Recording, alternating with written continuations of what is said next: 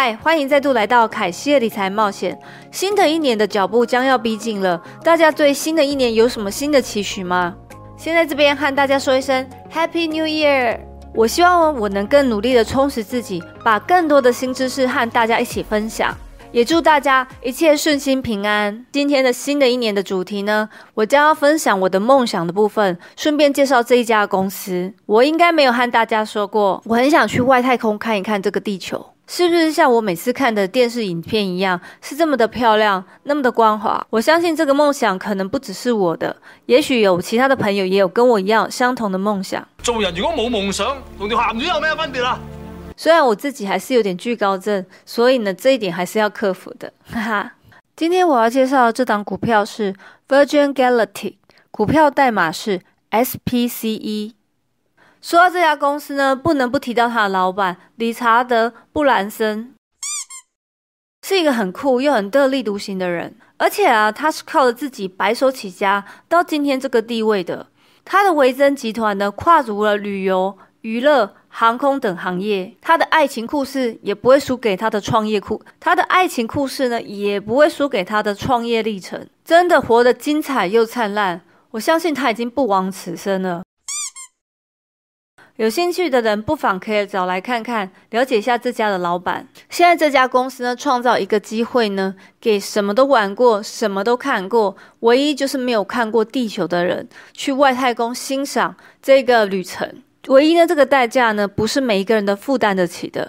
一个人的门票呢，大约是二十万到二十五万美金。目前这个门票已经卖出了六百张了，这已经是 一点三五亿美金的收入了。公司预计呢，未来呢，这种商业的外太空船呢，大概会每年有四百班的航班。这个对顶级富豪来讲呢，就像是搭飞机的概念一样。只是这个景色呢，看的是更远的地方，看的是外太空。这将会创造十亿美金的收入。目前呢，公司是规划有两艘商业的太空船，那明年我们就能看到其中一艘的外太空船。这家公司老板本来就是很喜欢探险的，这老板就曾经和一个伙伴轮流驾驶单人的潜水艇进行的深海探勘，而且他们当时是去世界最深的海域，也打破了金氏纪录。在漫无边际的黑暗与极度寒冷当中待了整个十二个小时，这趟探勘任务呢，就意味着打破的未知的危险。这家老板呢，布兰森，其实他一直想要打破人类的探索极限，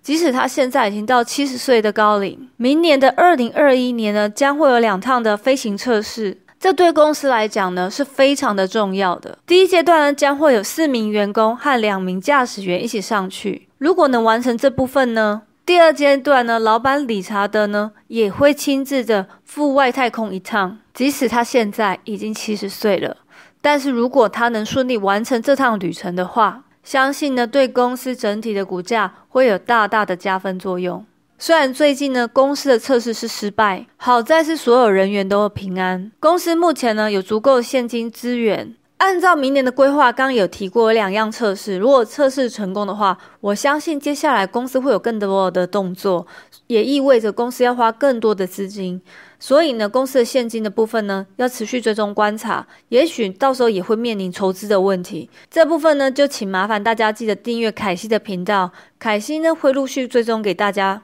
但也因为这次的失败呢，公司的股价拉回到二十四块左右，所以风险部分就是明年如果测试失败的话，相信投资者不可能接二连三给你这么多次机会，公司可能要打掉重练，所以股价有可能跌得更凶。相反，如果顺利成功的话，我想呢，股价就会像火箭一样一飞冲天。当然，目以目前的状况来看，我觉得一切呢都还只是个未知数。但如果成功呢，对人类的旅游史又会展开新的章节，所以我个人开小仓位来满足我的梦想。这个行业的门槛相当的高，不是说你想进来做就可以做，所以可以进来的人其实是有限的。截至目前为止呢，也只有特斯拉的老板有兴趣，预计二零二零年会开始做这一块。不过呢，和这家公司不同的地方是，特斯拉只是想做一个太空船，然后带着大家绕着地球一圈，而这个维珍集团老板是希望带大家到外太空去旅游。真的难想象以后如果人们真的可以去外太空旅游探险会是怎样的场景，希望真的一切可以顺利成功。第二档股票也是我个人觉得很有趣的，虽然呢我不是产业的达人，但是很想跟大家一起分享讨论，看看有没有达人可以分享对这个产业的看法。我相信呢有很多人有看过这个兔子商标吧，甚至呢看过这些穿着可爱的兔女郎的照片。这到底是什么品牌呢？这个牌子就是 Playboy 花花公子公司，目前呢也打算跟 Mountain 的 Space 公司合并，股票代码为 M C A C。说到花花公子呢，我相信很多男性应该并不陌生。花花公子的业务早期是出版那些男性杂志的业务，创办人是修海夫纳，他本人也是一个传奇人物，有兴趣的也可以去看看。花花公子是每个月出版的杂志，内容除了女性的裸体以外呢，这本杂志里面其实包含了很多内容，包含了时装，教男性如何打扮自己，让自己更有魅力，还有一些酒吧的介绍，单身男性可以去哪些酒吧，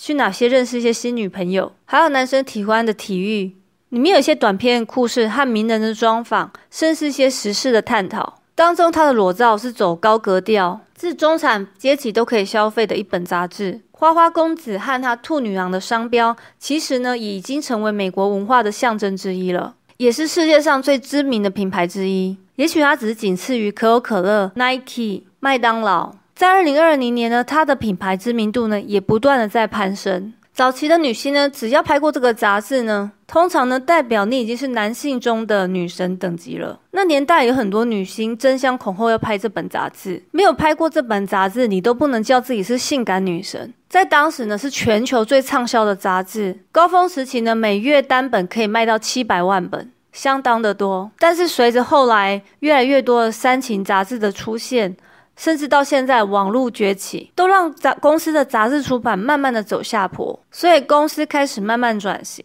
进入了消费者和数字的领域。毕竟呢现在年代跟以前也不同了，所以要改变一些商业策略来面对现在新的潮流。目前呢公司主要有四大板块，第一个板块当然是它的主力性健康的产品。性健康的产品呢其实是非常广泛的，这边大家靠一点想象，我不能细讲太多，不然我的节目到时候就走位了，可能会被 ban 掉，所以我放一些图片，大家自己好好观摩观摩。第二板块呢是时尚服装与配件，这个在未来的发展潜力很大，加上公司的品牌知名度，目前呢在中国的销售表现亮眼。第三个板块是游戏和生活时尚，包含游戏和在线体验。花花公子呢已经跟科学游戏公司合作的成功开发一款赌博游戏的线上应用程式。第四板块呢就是美容商品，像是那些香水啊或护肤品等等之类的。公司提到的性健康呢 Total Addressable Market 的潜在市场高达三千三百八十亿美金，这是一个相当大的数字。接下来我们来看公司营收的部分，今年的营收呢一共有一亿三千万美金，比起去年呢有 百分之六十八 的成长。公司的 EBITDA 有超过 百分之一百 的成长，来到两千四百万美金。这样看呢，公司的成长比我想象中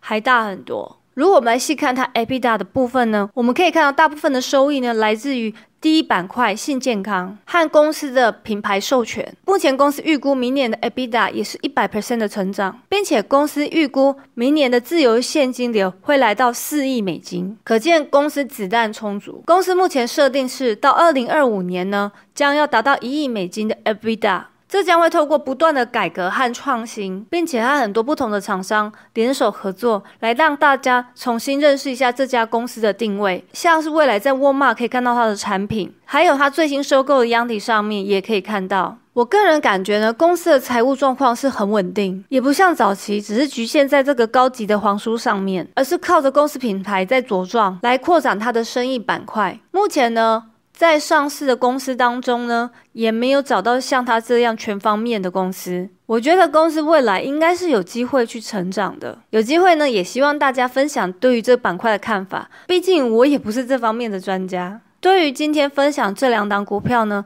都是我个人觉得有趣的。 Virgin Galactic 我已经开个小仓位在 二十四点一块，如果它试飞失败的话，我想跌破二十块都有可能。不过如果能在明年呢顺利的完成两次试飞，股价呢将会水涨船高，多多少少都有风险，所以我买的也不多。重要呢，我是买一个我对未来梦想的期望。这将是人类旅游史上的一大步挑战。至于第二档 Playboy 呢，现在公司的发展不只是局限在成人产业，并且利用品牌呢，不断的扩散自己的生意版图。如果公司呢能按部就班的实践他们的规划，打入新一代年轻人的内心的话，或许呢会吃下更大的市场份额。这档股票呢，虽然我觉得不会像 E V 产业这样的快速增长，但是至少给我感觉是有稳定的现金流和不错的营收公司。我也会开小仓位来看看，让我新的一年的投资呢能更加的多元化。这期的分享就到这边结束。今年疫情的关系，很开心能在网络这个虚拟世界认识这么多朋友。虽然我们并不认识对方，但是我们却有相同的兴趣，把彼此给牵连起来。感谢大家的支持，我的订阅数也来到三万人。非常谢谢大家，谢谢大家给我机会学习和分享。接下来我也会考虑开会员频道，做一些更广泛的投资分享，给我一直以来默默支持我的朋友。最后一句话是，有你们真好，请麻烦记得订阅点赞啊！请麻烦，请麻烦记得订阅点赞，谢谢大家。还有不要忘记开启你的小铃铛，才不会错过每一期最新的理财冒险。谢谢大家，拜拜。